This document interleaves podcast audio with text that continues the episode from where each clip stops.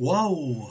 La facturación de este mes no ha ido mal. Por una parte, el recurrente habitual más o menos de la tienda y otra, la facturación exterior de venta al mayor. Estoy contento, he facturado 35.000 euros entre varios clientes. Bueno, para ser claros, un 83% de estos 35.000 a un solo cliente. 20.000, 29.000 euros, no está mal.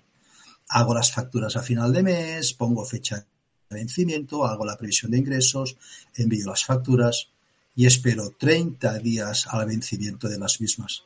Sorpresa, llega el día de pago y no se ingresa el dinero en el banco. Me comentan que ha sido un error y que miran la contabilidad y que les llamase en dos días. Llamo al cabo de dos días y me explican que no encuentran las facturas y que los vuelvo a enviar otra vez. Mientras tanto, sigo suministrando mercancía a esta empresa, con la que sigo financiando su negocio. Espero dos días más, vuelvo a llamar y me comentan que el día X me pagarán la factura. Espero, repaso y me doy cuenta de que el día X vuelve a ser el día 25 de este mes. Resulta que me encuentro con una factura de 20.000 euros y además con entregas por valor de 18.000 por facturar de nuevo, pero de que aquí a final de mes esto puede subir. Llega a final de mes y me encuentro de que el importe primero vencido de 29.000 solo me pagan 10.000, o sea, una parcial. Además, con una, nueva, con una nueva factura por un valor de unos 22.000 euros más. Total vencido 19, total por facturar 22.000. Suma total 41.000 euros. Busco explicaciones y me comentan que por problemas no pueden hacer frente a los pagos, ni de la primera ni de la segunda. Pero yo ya empecé a suministrar el tercer mes. Cancelo servicio de entregas con una mercancía entregada por valor de 2.500 euros más. Consigo negociar a ver qué pasa con los pagos porque veo que el vencimiento de la segunda factura no se va a hacer. Efectivamente, el segundo vencimiento no se hace ni tampoco lo poco que entregue ese mes por 2.500 euros. Veo que me hacen un pago de 8.500, pero tampoco atendieron después el remanente de lo que quedan de estos 35.000 euros, sumando y quitando los pagos anteriormente explicados. Resumiendo, tuve que hacer reclamación, pedir un crédito para pagar nóminas, negociar proveedores y empezar por no pagar Seguridad Social y Hacienda.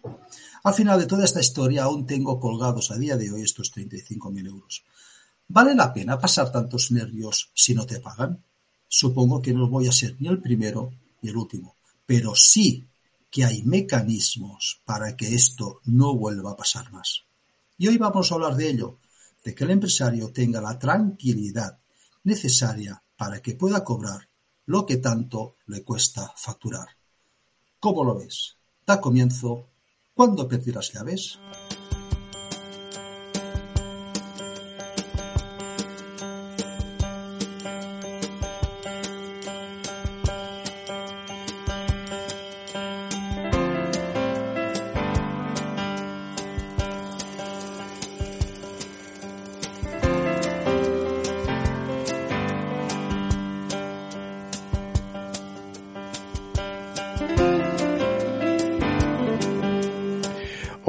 Hola, muy buenos días y bienvenidos a ¿Cuándo perdí las llaves?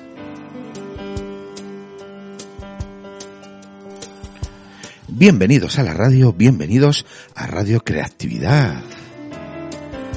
Y gracias, mil gracias por estar un lunes más tan tempranito aquí con nosotros. Y hoy vamos a convertir eh, las pesadillas en sueños, en que se quede en un mal sueño. ¿Por qué? Porque vamos a resolver un problema. ¿Qué digo problema? Un problemón demasiado común para las empresas, ya sean micro, medianas o grandes. El fantástico, el apasionante mundo de los impagados.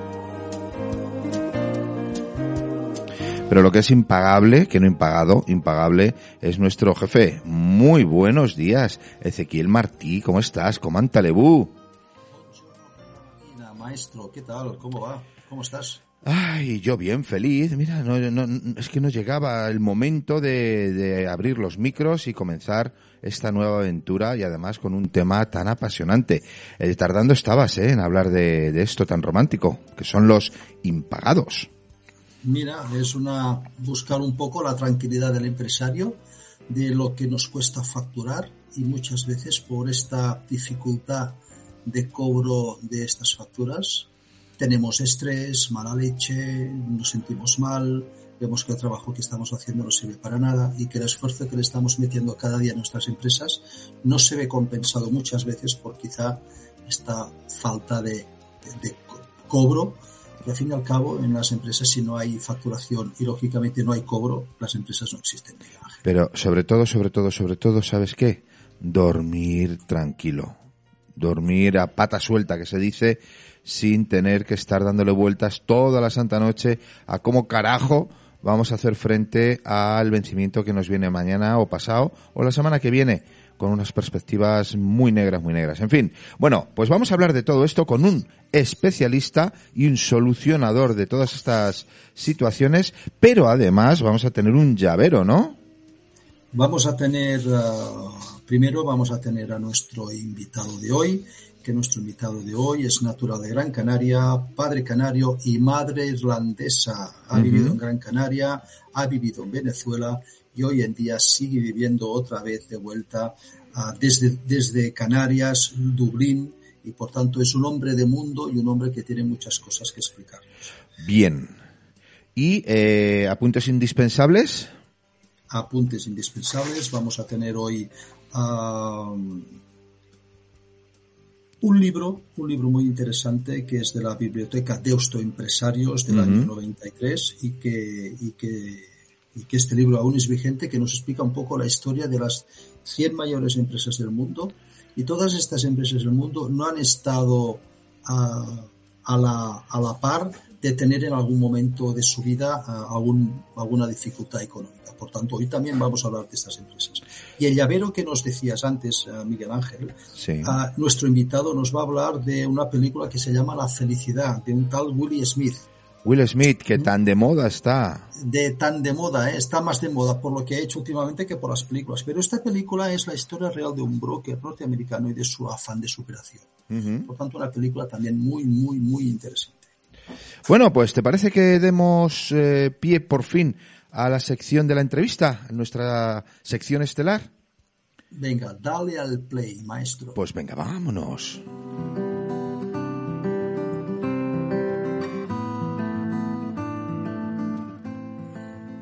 Buongiorno per la mattina. Eric, ¿cómo estás? Good morning. Hola Ezequiel, muy buenos días. Muy, muy contento y agradecido por esta invitación. Gracias, gracias a ti por estar con nosotros. Oye, una persona de mundo, una persona que eres de padre canario, madre irlandesa, has vivido en Venezuela, por tanto conoces la historia de Venezuela en los últimos años, en las cuales era una tierra de promesa para generar negocio y por decisiones políticas pues se ha convertido en lo que lamentablemente se ha convertido. Has vivido en Dublín, hoy estás en Canarias, has sido responsable de agencias de viajes en la cual te encargabas de traer todas estas, estas personas del norte a visitar un territorio como es Canarias, clima, uh, comida y por tanto de, de, de, de hacer un, un, break todas estas personas que venían de, del norte. Y en cambio, tú que vienes del mundo de, de, de, los viajes y del mundo del emprendimiento, has decidido en algún momento de, de tu vida ayudar a los empresarios a proteger a los negocios de los impagos. ¿Cómo, ¿Cómo, llegaste a esta conclusión de alguna manera, Eric? Bueno, como bien dices, he estado vinculado al mundo del turismo y montamos, teníamos nuestra agencia de viajes tanto en Venezuela, después cuando, cuando volvimos mi hermano se quedó eh, atendiendo la agencia de viajes allá, ahora mismo está en República Dominicana y cuando volvimos, montamos agencia de viajes también en Gran Canaria. Y hacíamos primero turismo emisor, porque estábamos muy cerca de, un ferry que une las islas de Gran Canaria y Tenerife. Bueno, tuvimos mucho éxito. Después fuimos a, Irlanda y cogimos un tour operador y empezamos a, a traer, a hacer turismo receptivo. Y bueno, como bien dices, y este tema que tenemos hoy de los impagados, yo parí mi empresa desde el dolor, ¿no? Desde eh, cuando el atentado de las Torres Gemelas pues el turoperador me canceló la operación, se abrió lo que llamamos en los empresarios agujero negro económico ¿no? de, de, de impagos porque habíamos asumido nuestra agencia las garantías, viniera el avión lleno o vacío o, tuviera las habitaciones, había que pagarlas, ¿no?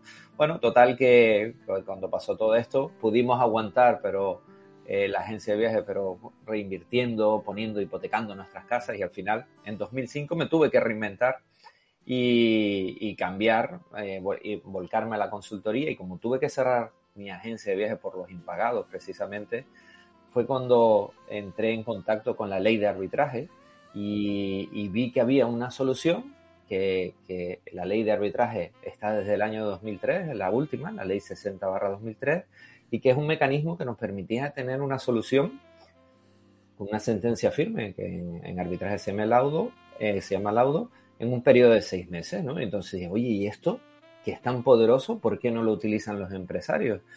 Y bueno, ahí fue cuando llegué a la conclusión que era por dos motivos. Primero, los empresarios no lo usaban porque no, no saben ni que existe. Le hablas de arbitraje, le suena al Real Madrid-Barcelona y no a una figura jurídica.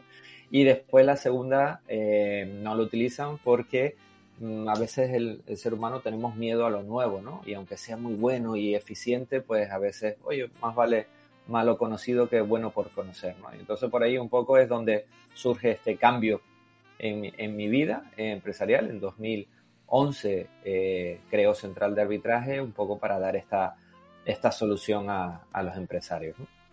Has dicho una cosa muy interesante de que tú creaste tu empresa desde el dolor. Es, decir, una, en, ese momento, una, cuando se te tira el mundo encima de alguna manera, que no sabes por dónde salir, tú la pudiste convertir en, un, en, una, en, una, en una ventaja porque viviste en carnes este, los impagos que tuviste en esos momentos, ¿no, Eric? Claro, es así. Y, me gustó mucho la introducción que hiciste, Ezequiel, ¿no? De, de, esas vicisitudes que pasamos todos los empresarios. Y, y como, como dice, sí, desde el dolor al ver y, y casi se convirtió, convirtió, o sea, convertido en, en, mi mantra, ¿no? El querer cambiar la manera en que las empresas se protegen legalmente a través de, del arbitraje civil y mercantil y que no pasen o sufran todo lo que pasamos y sufrimos muchísimos empresarios a nivel nacional, el, el sentir que, que a veces la justicia es tan lenta y cara y, sobre todo cuando hablamos de lenta, ¿no? Porque si tienes posibilidades económicas de, de, de, poder ir por los juzgados, pero yo siempre digo que si la justicia es lenta, a veces deja de ser justa, porque cuando te dan la razón, pues a lo mejor esa parte ya es insolvente y no puedes no puede resarcir el daño económico que te ha hecho. Y entonces, bueno, yo eh, ese sufrimiento, cuando hablamos de sufrimiento, hablo de sufrimiento real, de perder las tres casas de la familia, de tener que empezar desde cero, y, reinventarme buscando trabajo, de tener una agencia exitosa a partir de cero nuevamente, pero bueno, con esfuerzo eh, eh, decidí dar esta solución a los empresarios a través del arbitraje y, y, bueno, ahora ya llevamos, vamos a cumplir ahora en julio 11 años, ¿no? Eh, cambiando la manera en que las empresas eh, se protegen legalmente, ¿no? Y eso es lo que estamos haciendo y además es una máxima que digo en el tema de los impagados y se lo comentaba off the records a Ezequiel, como empresario es el que esté libre de impagados que tire la primera piedra, ¿no? Porque es, todo eso lo que me estamos... ha encantado, es, es, eso me ha encantado, eso me ha encantado, ¿no? Eso es que lo que estamos en el mundo de los negocios, en algún momento, ya bien sea cercano o lejano, sufrimos de los impagados. Um, Tú cuando... Yo puedo explicar mi historia cuando cerré mi empresa en el 2010 pero cada empresario puede explicar su historia, ¿no? Pero yo creo que todas las historias de los empresarios que en algún momento hemos perdido empresas o hemos perdido negocios y lógicamente una parte de, del dinero que nosotros uh, teníamos, uh, yo creo que entre todos, yo creo que si hablamos entre todos, hay aquí una gran, una gran trist, tristeza y de impotencia, ¿no? De que eh, tu negocio lo haces bien, tú lo, tú lo estás gestionando, crees que bien, pero por esta falta quizá de criterio del cobro es cuando las empresas se van al traste. ¿eh? ¿No? Sí, es así, ¿no? De hecho, cuando hablamos de crédito viene de, de crédito, ¿no? Del latín, ¿no? De la confianza. Cuando la confianza se rompe, se supone que están, deben haber mecanismos para, para, para poder solventarlo. ¿Cuál es el problema? Que cuando los procedimientos se vuelven tan largos, yo en la justicia tradicional o justicia ordinaria, yo pongo una demanda y tarda del orden de año y medio, dos años, pero es que una vez que sale la sentencia, la otra parte puede recurrir y alargarse otros dos años más y hasta una tercera vía si se pudiera ir a, al Supremo, ¿no? Entonces podríamos un proceso alargado en el tiempo que el que no tenga un músculo financiero poderoso, lamentablemente el otro, eh, la plataforma de lucha contra la morosidad hizo un estudio en 5.000 pymes autónomos y el 83% de las empresas no demandaban a sus deudores por lo engorroso y costoso y lentitud de la justicia. Y lamentablemente esto lo sabe el moroso profesional, que, es lo que pasa, que cuando me cierra el grifo mi actual proveedor, me voy a otro y empiezo a, dejar otra, otra, otro, como decimos, otros monos por ahí, ¿no? en, las distintas empresas. Bueno, eh, eso es lo que nosotros hemos entendido que tenemos una oportunidad de cambiar, porque el sistema arbitral máximo por ley, el laudo arbitral tiene que estar dictado en seis meses, con lo cual ya solo con, la primera instancia, que es el, procedimiento arbitral, nos hemos ahorrado tres cuartos del tiempo que normalmente se tarda. El otro día estaba hablando de un empresario que había puesto una demanda y le estaban dando fecha en los juzgados para el 2023. O sea que imagínate cómo está, y estamos en abril del 2022, ¿no? Y el arbitraje es máximo seis meses, pero es que hay una ventaja terrible en el arbitraje, que es el laudo es sentencia firme, no cabe apelación, con lo cual nos ahorramos también esa audiencia provincial, etcétera, que es otra prolongación del tiempo, ¿no? Bueno, y, un poco por ahí lo que pretendemos es que el, el empresario tenga, eh, que sepa que hay una alternativa, ¿no? Es importante lo que estás diciendo porque has, has, has dicho que, que, que, bueno, la demanda que yo metí en su día, pues aún no, no he cobrado nada, ¿no? Esto te estoy hablando del 2008. O sea, estamos en el año 22, hace 14 o 15 años de esto. Yo, pues lógicamente en ese momento ya lo di pérdidas contables y bueno, a partir de aquí pues lo, que pasó ya es historia, ¿no? Pero, ah, ¿qué crees tú que, le pasa al empresario por no, no saber estas, estas nuevas herramientas? ¿O es que el empresario pregunta poco? ¿El empresario tiene tendencia a cerrarse en su mundo y hacer los que todos hacen?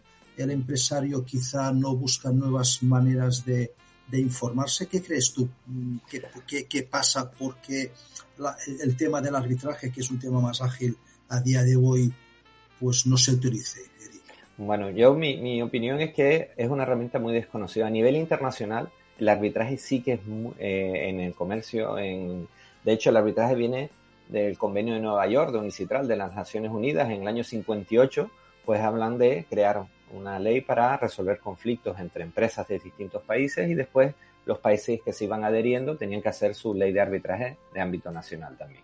El principal problema es que hay un gran desconocimiento y estamos hablando que normalmente los empresarios nos centramos en desarrollar nuestros negocios, no tenemos que conocer todas las leyes que hay, por eso nos, nos rodeamos de asesorías, consultores, pero a veces hay ese, desconocimiento y, y no permite que tengamos acceso a ciertas herramientas como esta, ¿no? Y, además, cuando les explique lo sencillo que es incorporar el arbitraje en tu forma de trabajar, pues, pues más aún, ¿no? Eh, el problema es el miedo a lo desconocido y sobre todo que no hay la información adecuada. Cuando vas a grandes corporaciones que trabajan en, distintos países, yo me acuerdo aquí en Canarias, eh, nada más montar la empresa, visitando grandes empresas, eh, por ejemplo, una que era la harinera, ¿no? La que importa toda la, eh, harina para las panaderías, etcétera. No, no, yo conozco el arbitraje porque mi proveedor tiene sometido los contratos a la Corte de Arbitraje de París. Entonces,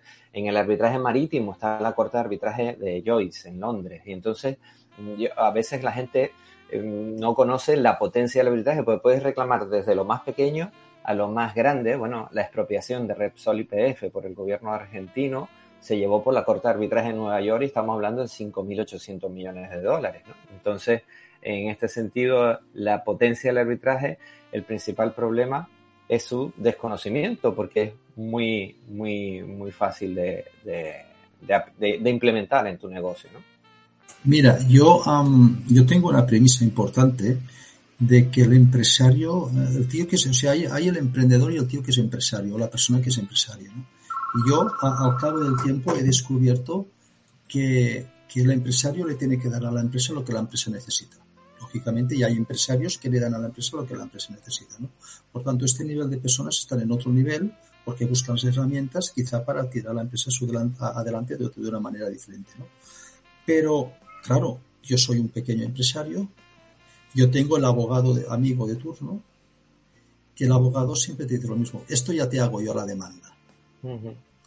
Y aquí, por lo que estoy viendo, o al menos lo que yo estoy percibiendo a día de hoy, es que aquí ya hay un filtro de interrupción de estos cobros a largo plazo, ¿eh? que se está convirtiendo en un tema que, que, se puede alargar, sabiendo los abogados que esto va para largo y sabiendo de que esto a la larga también puede perjudicar económicamente a una empresa porque nos alargamos en el tiempo el cobro de unas facturas que de otra manera hay otros mecanismos que también se puede cobrar. Y entiendo yo por lo que estás explicando de que de que, ostras, cuando tú vas a tocar a tu, a tu asesor de, de, entrada, pues bueno, ya, ya, te está diciendo, oye, esto vamos, uf, esto vamos a tardar, ¿eh? Porque ni al mismo asesor muchas veces, yo no sé si es que no quiere o no le interesa ofrecerte unos servicios más ágiles, porque al fin y al cabo, la que está en peligro no es su empresa, es la tuya, ¿no? Exacto. Bueno, yo, yo, yo pienso desde de que, que, no es que no lo, muchos no lo saben, ¿no? Que existen mecanismos alternativos, porque no sé eh, eh, si ha habido una falta de comunicación por parte, eh, estoy hablando que la ley de arbitraje tiene 19 años, o sea, no, no es que se promulgó ayer, ¿no? Y, y yo creo que es más por desconocimiento que por otro motivo, ¿no? sí que yo transmito mucho cuando estoy explicando la, gran ventaja o el gran beneficio que tiene el arbitraje es la rapidez, ¿no? Porque los abogados hacen bien su trabajo. Yo presento perfectamente mi demanda, pero si hay un sistema que es muy lento y permite recursos y permite todo esto, a lo mejor cuando lo que comentaba al principio, que cuando me den la razón, ya esa empresa haya cerrado la persiana, no tenga nada donde coger. La gran diferencia del arbitraje es que es un procedimiento que no está colapsado, que al interponer una demanda arbitral a la semana está saliendo la notificación a las partes, que como dije antes, es un proceso que máximo puede tardar seis meses. Yo tengo clientes nuestros arbitrajes en 57 días tener ya un laudo arbitral. Si no, si no te descuidas en 57 días, a veces no has tenido tiempo ni de reunirte con tu abogado, ¿no? Entonces, la gran ventaja o beneficio que tiene el arbitraje es la rapidez, ¿no? La rapidez. Y cuando hablabas tú, en el caso tuyo en concreto, ¿no? Que habían pasado 14 años, ¿no? Desde el 2008. Cuando yo hablo del beneficio del arbitraje, es que cuando salga un laudo arbitral, lleva aparejada la ejecución, con lo cual podemos ir al juzgado de primera instancia y poner la ejecución de bienes y haberes. Al ser tan rápido, lo que evitamos sobre todo es eso, ¿no? Alzamiento de bienes, eh, poder pillar a la empresa cuando todavía está, al deudor, quiero decir, cuando todavía está abierto. Entonces, yo entiendo que sobre todo es falta de conocimiento y de cómo implementar el que pueda resolver mis conflictos eh, por la vía arbitral, ¿no? Entonces yo digo, y lo digo a los empresarios también, si voy a dar crédito, yo prefiero tirarme una piscina con agua que a una piscina vacía. Y lamentablemente con la lentitud de la justicia ahora es a tirarte una piscina vacía y jugar un poco la ruleta rusa. Oye, ojalá me pague, ojalá me pague. Pero ¿qué pasa cuando no te paga, no? Entonces, para mí, la piscina con agua es el arbitraje. ¿Por qué? Porque sé que pongo una demanda y en un plazo muy rápido tendré una sentencia, con lo cual evito las dilaciones. Uno de los problemas grandísimos que tenemos ahora en la economía es, bueno, la falta de, circulante, ¿no? Entre la crisis, la pandemia y todo esto ¿Y qué suele hacerse? Pues me financio de mis proveedores. Y claro, como muchos proveedores al final no voy a, no te demandan, pues al final les tiro el chicle todo lo que pueda. Y lo que hay que evitar es o darle herramientas a los empresarios para que puedan defender sus intereses. Estamos hablando con, con Eric Espino de Central de Arbitraje. Ah, nos, estáis, nos estáis escuchando por la radio, por Radio Creatividad, pero también nos podéis escuchar y ver por nuestro, por mi canal de YouTube, por Spotify, por Apple Music, por Evox y por Google uh, Podcast. Uh, las veces que queráis y podéis repetir y, y, ver y visionar otra vez esta entrevista importantísima porque esto te permite de alguna manera dormir tranquilo, ¿eh, Eric. Es que, es que los lo, que nos dedicamos a la empresa siempre decimos, no, es que el empresario tiene, no tiene que tener estrés, no tiene que tener nervios, pero al fin y al cabo, uno de los grandes nervios del empresario es la falta de financiación y el dinero. Yo pregunto a empresarios, oye, ¿qué problema tienes? Hostia, el dinero. Todos es el dinero.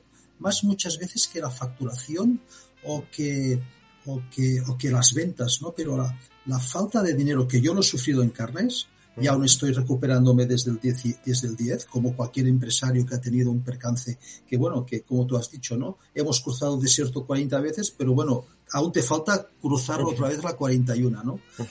Pues es este estrés, estos nervios, ¿no, Eric, de alguna manera?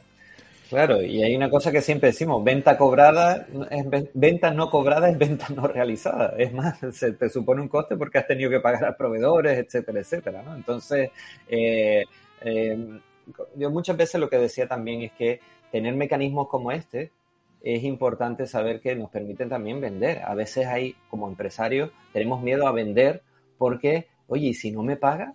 Bueno, a lo mejor sí que es un buen cliente que necesita ese periodo de tiempo para él vender y después pagarte a ti, pero se crea a veces un círculo vicioso. Y tener estos mecanismos, esto podría facilitarme el poder eh, vender también a crédito, pero sabiendo que si me fallan, tengo un mecanismo que podrá, que podré ser ágil y demandar al que no me, al que no me haya pagado, ¿no? Bueno, bueno, bueno. Em, eh, siento, siento cortar esto, pero es que da, hay que dar paso a un poquito de aire fresco, con musiquita, a echar un trago de café con leche o de manzanilla o de lo que estemos tomando cada uno a esta hora, de la mano, en esta ocasión, de la selección musical que nos ha regalado Eric. Así es que vamos a empezar con uno de mis grupos favoritos. Gracias, Eric, porque además hacía mucho que no los escuchaba y vamos a disfrutarlos. Venga, va, vámonos.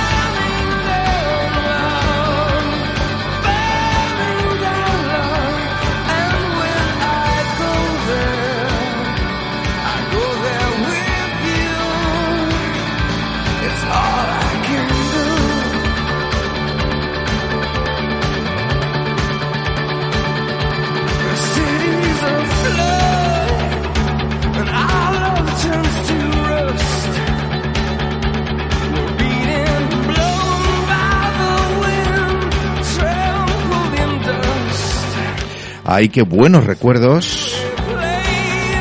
YouTube Vamos, el U2 de toda la vida.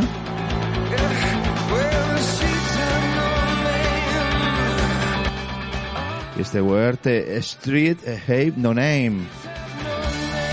O algo así, ¿eh? Porque bueno, lo pronuncia Beri mejor que yo, ¿eh? Oye, ¿por qué, por qué Eric? ¿Por qué, por qué este, este temazo de, de U2, ochentero total?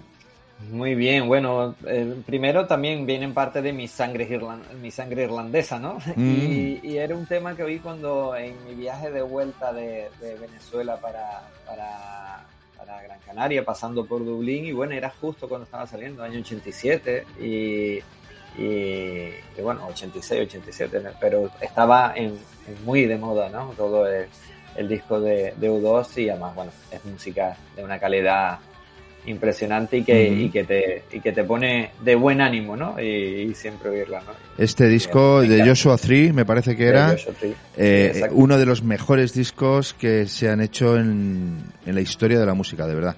Eh, no hay tema podríamos haber puesto With or Without You. Por ejemplo, por ejemplo, todos, todos los temas es un discazo este de U2. Yo creo que fue el mejor que ha hecho. Pero bueno, no hemos venido aquí a hablar de la música de U2, eh, sino de, esto a lo que tú te dedicas, que es eh, arbitrar, arbitrar y no partidos de fútbol ni de baloncesto, precisamente, sino arbitrar cosas mucho más importantes.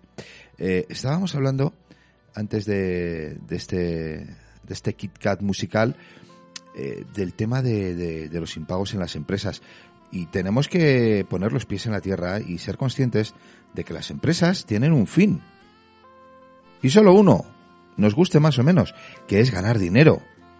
Porque si no ganas dinero, pues ya eres una asociación, una fundación, un, una ONG, lo que quieras. Pero las empresas están para ganar dinero. Y para ganar dinero eh, tienen que cobrar lo que venden. es una regla sine qua non, ¿no? Eh, pero claro, no siempre. No siempre se cobra lo que se vende. Y tú lo has dicho antes muy bien, venta no cobrada. No venta no realizada, sino gasto que te crió gastos en los servicios o productos que has vendido, más gastos en la gestión de recobro y más gastos en, un montón de cosas, por no hablar de los intereses, por no hablar de esos nervios y por no hablar del tiempo que pierdes en todo esto, que en principio no es tu negocio. Tú te tienes que ocupar, tienes que ocupar tu tiempo a tu negocio, no intentar cobrar lo que has vendido. Y para eso están profesionales, por ejemplo, como Eric Espino. Entonces, la pregunta del millón es, eh, porque claro, si tú has dejado de cobrar una factura, no hace falta que nos vayamos a 50.000 euros. Podemos hablar de, de 100 euritos, que también son tuyos, porque los has trabajado. Eh, ¿Cuánto cuesta? Ya no en tiempo, sino en dinero. ¿Va a merecer la pena? ¿Es posible eh, reclamar estas facturas de menor cuantía, porque tú decías antes de estos piratillas profesionales que se dedican a, dejar cagaditas en muchos proveedores que no son de mucha cuantía, pero como no merece la pena el reclamarlos, pues allá que te va. Y se pegan años eh, con esta actitud, ¿no? Eh, bueno, te voy, a, contar, si me permite, una historia, ¿no? De un cliente real nuestro, ¿no? Una, una empresa de material de oficina que tenía un deudor que llevaba tiempo sin pagarle 100 euros ¿no? de material de oficina. Cliente nuestro de central de arbitraje, pues nuestro servicio incluye gestión de cobro, de demanda arbitral y ejecución judicial. Pues en la fase eh, inicial nosotros siempre llamamos al deudor y le invitamos a que pague amistosamente para no tener que incurrir en el procedimiento arbitral. Y me acuerdo que perfectamente lo llamábamos, dice, no le voy a pagar un duro, que me demande si quiere claro, él tenía en sus contratos la cláusula de arbitraje, ¿no? Que ya les explicaré un poco más cómo funciona.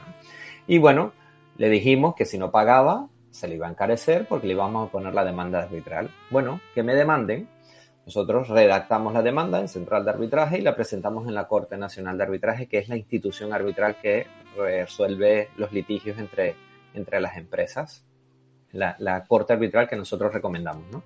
Eh, una vez puesta la demanda, la Corte notifica a la parte para que presente sus alegaciones de por qué no ha pagado la factura, hace caso omiso, lo notifica segunda vez para el procedimiento, sigue sin hacer caso, con las pruebas aportadas por nosotros de nuestro cliente, factura firmada, eh, los albaranes entregados, pues la Corte de Arbitraje condena eh, emite el laudo arbitral, 100 euros más intereses de demora, más 40 euros de la ley de antimorosidad, más 360 euros del coste del procedimiento arbitral, más 250 euros que le pusimos nosotros de costes del letrado nuestro que redactó la demanda. Total que esa deuda de 100 euros se le convirtió en cerca de 800 y pico. Cuando salió el laudo arbitral llamamos al, al deudor para que pagara. ¡Oh, esto no es justicia! Esto... Yo le digo, pero mire, usted es el que no ha pagado. Y le invitamos a que pagara amistosamente y no quiso pagar. No se presentó a la vista arbitral y ha sido condenado. Y le informo que si no paga esta factura, procederemos a la ejecución judicial que se le encarecerá un 30% más. Bueno, ¿lo puedo pagar de dos veces? Al final pagó de dos veces los 400 y pico euros que tuvo que pagar, pero pagó.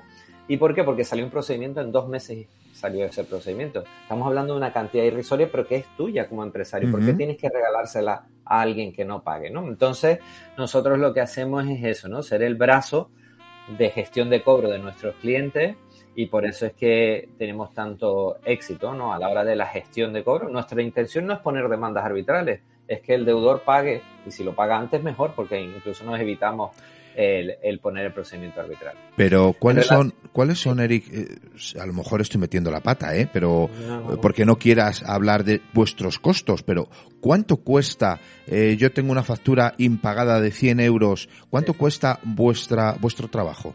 Vale, te lo explico. Nosotros tenemos eh, varias líneas de, atención a los clientes. Nuestros clientes pagan en función de, los servicios que quieren obtener. Nosotros tenemos un servicio que es solo gestión de cobro, no sin demanda arbitral, tradicional, como muchas empresas que hacen gestión de cobro, llamadas, emails, burofax, etcétera, y tradición, eh, recobro tradicional.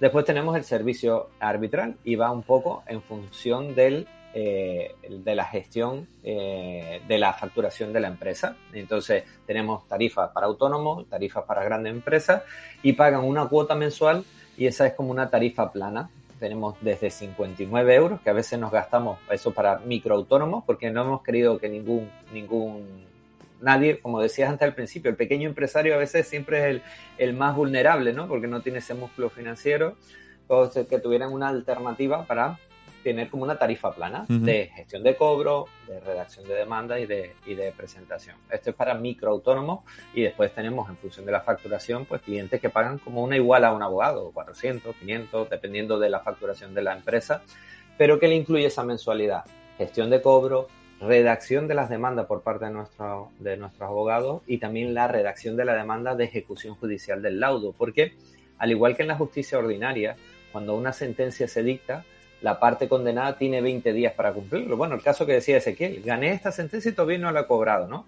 Una vez que sale la sentencia, si la otra parte no la cumple, a los 20 días, en el periodo voluntario, hay que ir a una ejecución judicial, que es otro procedimiento, es nombrar abogado y eh, interponer una demanda de ejecución, que el Estado es el único que pide después de embargarte las cuentas o, o trabar embargos sobre tus bienes, ¿no? Entonces, ese procedimiento a los clientes que pagan nuestra cuota pues eh, lo tiene incluido la redacción de la demanda. Entonces, ahí es muy sencillo. En función, nosotros analizamos caso o cliente por cliente, en función de su facturación, pues puede, puede optar por una cuota mensual. Pero, ¿qué pasó también? Teníamos varios clientes que nos decían, oye, mira, yo no tengo casi impagado, porque para esto de pagar una cuota mensual, pues nosotros tenemos una solución que es un alta, que es un pago único, donde le damos todos los textos legales que tiene que incluir en su documentación y después, cuando tenga un procedimiento, le pasamos una minuta, una provisión de fondo. Oye, para este caso, de tantos euros te costará tanto. Entonces, hay varias alternativas. Nosotros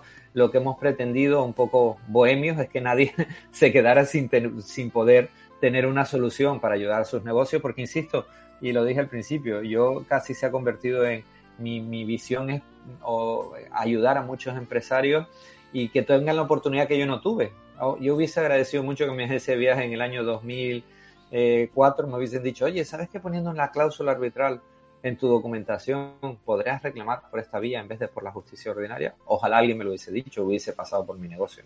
Hmm. Ojalá, ojalá también yo hubiese conocido este sistema cuando yo tuve estos 35.000 euros que a día de hoy aún no se han pagado, ¿no? O sea, hubiese, eh, sinceramente, Miguel Ángel y Eric, hubiese dormido muy tranquilo. ¿eh? ¿Sabes tú la cantidad de, nervios que acabas de sacar o que este eh, modesto espacio de radio que nos dedicamos a ayudar a los empresarios en su día a día. ¿eh? Hablamos de muchos temas, hablamos de gestión de personas, hablamos de finanzas, hablamos de, de organización, hablamos de coaching.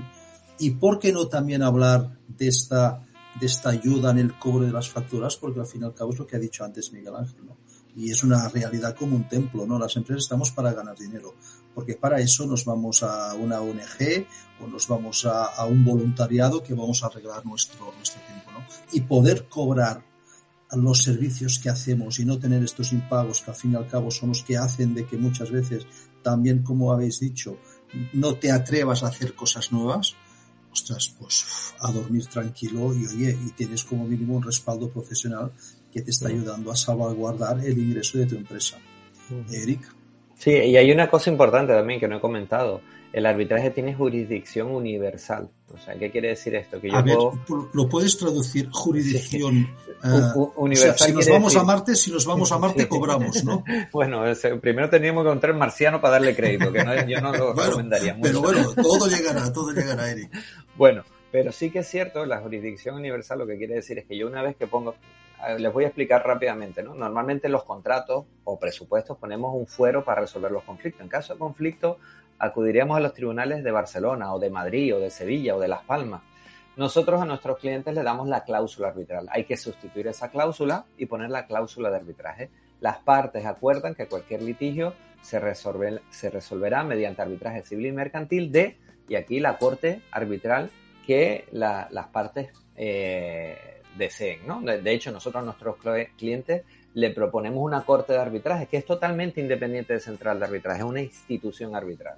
Entonces, muy sencillo, por eso cuando dice que nuestros, cuando nuestros clientes se dan de alta con nuestra empresa, le damos las cláusulas arbitrales que tienen que poner en sus contratos, en su presupuesto, en su factura. O sea, para, para, que nos entendamos, es decir, no solo pones las cláusulas, sino que este cliente está vinculado a una corte de arbitraje. En concreto. Uh -huh. De en concreto de algún país en concreto.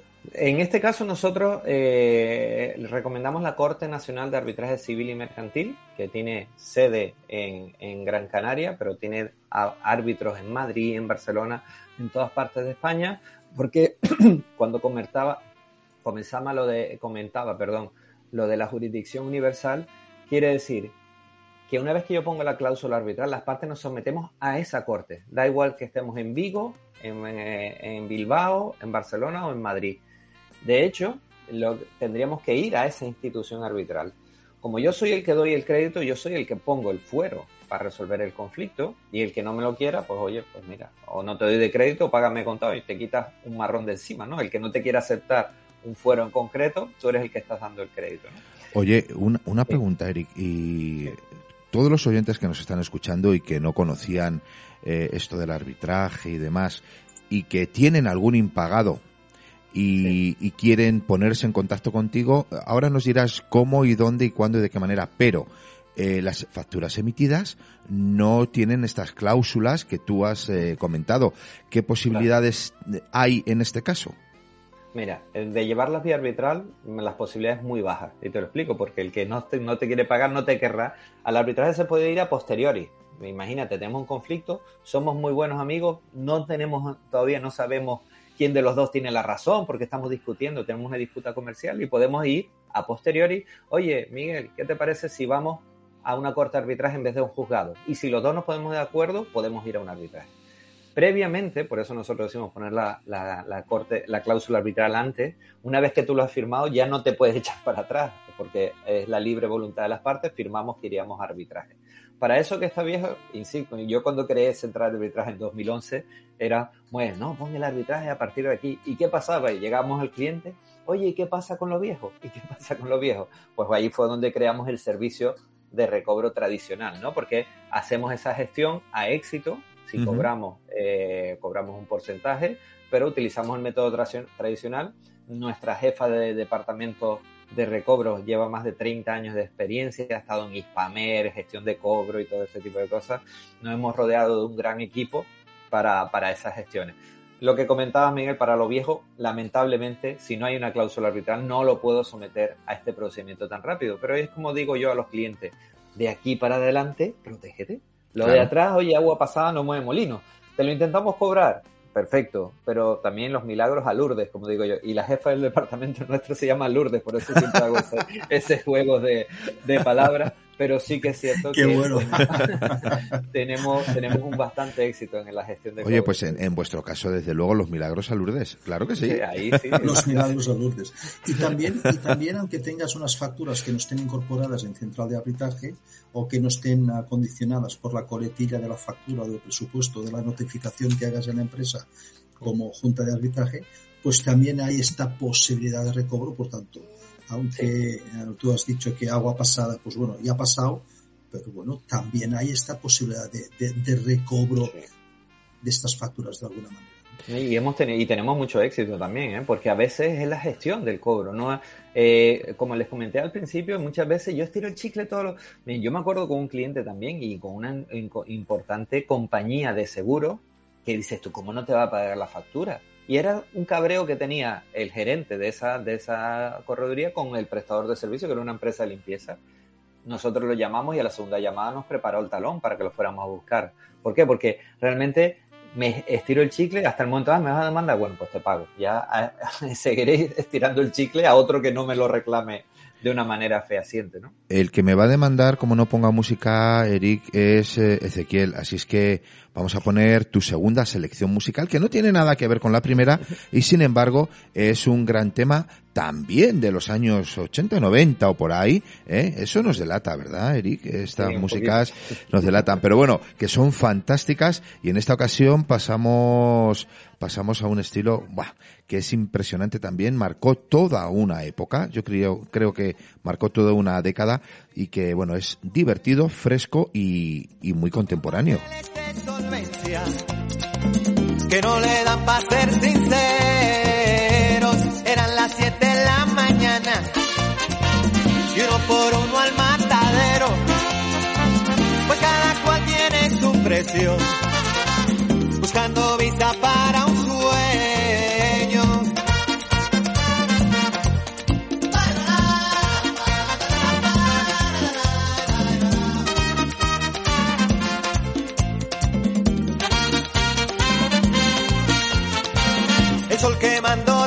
la entraña.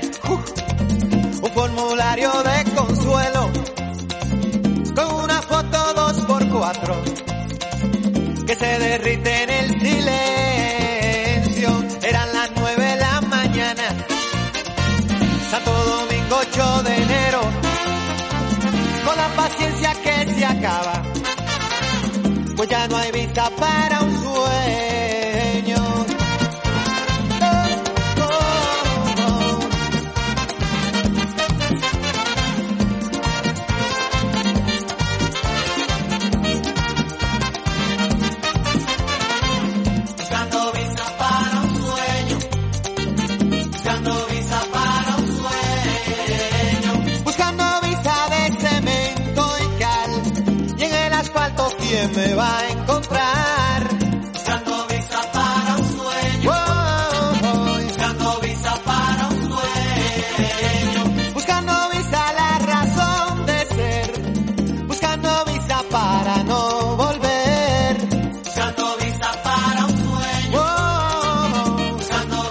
¿No os queríais espabilar? Pues tengo que decir que si no os habéis espabilado con esta cancioncita, no estáis vivos. ¿Eres bailongo, Eric? Bueno, sabes que hay muchos los carnavales en Canarias, bueno, y bailar siempre, esto cuando viviste en Venezuela aprendes, también es como tener una ventaja extra, ¿no? Si sabes bailar un poquito. Sí, sí, eso va en el kit, ¿no? Sí, sí. Que bueno, este Juan Luis Guerra, 440, eh, y Visa para un sueño. Que tiene mucho que ver, ¿no? Con lo que estamos hablando. Muy bien, muy bien tirado esto, ¿eh? Sí, bueno, yo siempre digo también que parte de las raíces, ¿no? Que uno tiene y de la, de la parte el metengue, ¿no? Que es una, una un tipo de ritmo musical muy bueno y sobre todo el tema de esta canción, ¿no? Visa para un sueño, ¿no? Cuando estamos en estos momentos y, y hablamos, ¿no? Que nadie emigra por gusto, o sea, si salimos y, yo que he sido inmigrante y he estado en Venezuela y, y sé lo que, que es ir a, a, ganarse la vida y todo este tipo de cosas. Y bueno, siempre tenemos un sueño, ¿no? Y esta visa para un sueño es que podamos crecer y, y bueno, por eso quise elegir este, este tema también. Qué bueno, qué bueno. Pues muchas gracias. Oye, Ezequiel, yo creo que como quedan más o menos 10 minutos, podemos pasar ya al llavero, porque es que además el tema del llavero de hoy está muy bien. ¿Qué te parece? El tema del llavero es fantástico y Eric nos va a explicar la película En busca de la felicidad de Willie Smith. Pues sí, muy bien, gracias Ezequiel. Eh, y, y, no quise ser ventajista, ¿no? Por el tema de la bofetada de, de Will Smith. ¿De, de, qué, de qué hablas? ¿De qué hablas? ¿Qué bofetada? no, sé, no, no, sé de qué hablamos, ¿no? Bueno, pues lo cierto es que esta película me encanta, ¿no? Porque es, un, es una... Y de hecho la recomiendan muchos motivadores y todo este tipo de, de gurús, ¿no? De la autoayuda y todo, porque en busca de la felicidad te habla, ¿no? De, de esa lucha, sobre todo cuando tienes un gran porqué, ¿no? Y este gran porqué era sacar adelante a su hijo, y él era un gran vendedor, pero se había metido en una de esas inversiones, compró unas máquinas de escáner que eran muy caras y que eran muy difíciles de vender y, y después cómo le roban una, tiene que recuperarla, estaba estropeada, bueno, una odisea tremenda para, para poder vender esa, las máquinas porque la ganancia que tenía cada vez que venía, vendía la máquina, pues le permitía permitir como un mes de vida, ¿no? Era casi vivir al día mientras estaba haciendo esas prácticas y cómo se metió en una gran correduría de broker donde tenía que hacer eh, unos resultados tremendos y él ideaba cómo ser más eficiente y había que hacer X llamadas, pues ya ni, de, ni colgaba el teléfono, dejaba el dedo apretado y seguía llamando para poder maximizar el tiempo de llamadas que hacía. Y después cómo interrelacionándose con, con y, y, luchando por conseguir eh, ese cliente, al final se convierte en un grandísimo broker de bolsa es Chris, Chris Garner, que es a quien interpreta Will Smith, y de hecho ahí interpreta el niño su propio hijo, que es Jaden Smith, ¿no? Uh -huh. Y para mí es una película que recomiendo mucho porque te habla de eso, de, de, de, de esa afán de superación, de que, de que luches por tus sueños. De hecho hay una escena muy memorable cuando están jugando al baloncesto con el hijo, y, y, el hijo como que se echa para atrás porque el padre lo reprime y, y, después el padre se da cuenta y dice no permitas nunca que nadie trunque tus sueños, ¿no? Entonces, para mí es una película muy recomendable y, que la, el que no la haya visto, que creo que eh, quedará algunas personas sin verla, pero, pero sí que sí que la recomiendo muy mucho, ¿no? Porque es muy importante. Eh, tiene un mensaje muy bonito. Oye, y hablando, hablando de mensajes bonitos, eh, y retomando a Will Smith, ¿qué, qué piensas de lo que pasó en, en la entrega de los Oscars? Bueno, lo cierto es que eh, si miras en el fondo el por qué lo hizo, le pierden las formas, ¿no? Y esto viene hablando de términos jurídicos, ¿no? eh, tiene, tienes la, tenía la razón, porque tenía, pero claro, en, en, en, tienes que tú saber controlar las formas, ¿no? Y más en un escaparate, cuando hablamos universal, como decimos, esto lo estaban viendo hasta en Júpiter, ¿no? Entonces, eh, es una cuestión que ahí realmente, aunque tengas la razón, si te pierden las formas, al final la terminas. Y bueno, hay un montón de gente y hay apoyos por todos lados, porque tú sabes que siempre hay la dicotomía esta, ¿no? De que uh -huh. yo, bueno, pues yo hubiese hecho lo mismo, ¿verdad? Bueno, lamentablemente, bueno, lamentablemente no. Inmediatamente Will Smith pidió disculpas, eh, él mismo entendió que lo había hecho muy mal y, y, claro, eso también le engrandece, ¿no? A la hora de decir, oye, pues sí, mira, se me fue la pinza y, y, realmente, aunque tenía la, toda la razón, al final no, no era la forma de demostrarlo. Pues a todos estos que dicen que yo hubiese hecho lo mismo, lo dudo muy mucho. Yo no creo que haya muchas personas, quizás un puñado de locos en el mundo, que ante ese, ese, esa audiencia multimillonaria tengan los bemoles de levantarse de su sitio y pegar un bufetón al presentador. No me lo sí. creo. No me lo creo. Yo tampoco. No me lo creo. Estoy de acuerdo contigo. Desde la barrera se ven muy bien los toros. Sí, sí, a toro pasado, vamos, eh, venga, va. Pero, pero estando allí, no, no, no, no, no.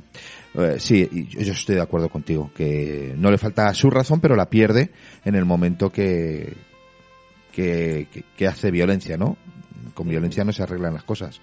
La violencia solo trae más violencia. Así es que. Pero, pero no os preocupáis, cuando nos den los Oscars ya veremos qué se siente cuando estás allí, entonces ya lo, también lo podremos explicar.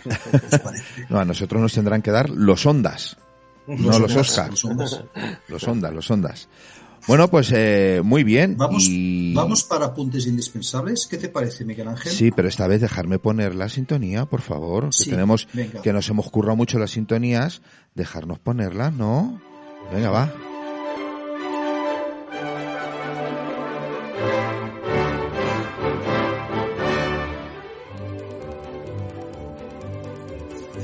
Apuntes indispensables. Hoy os voy a contar cómo empezaron algunas de las 100 mayores empresas del mundo. De un libro publicado por Bi- Bibli- Biblioteca Deusto de Empresas y Empresarios por Philip Matera, un libro del año 93 y que lógicamente las historias de las empresas, aunque esté un libro publicado en el año 93, aún son vigentes hoy en día.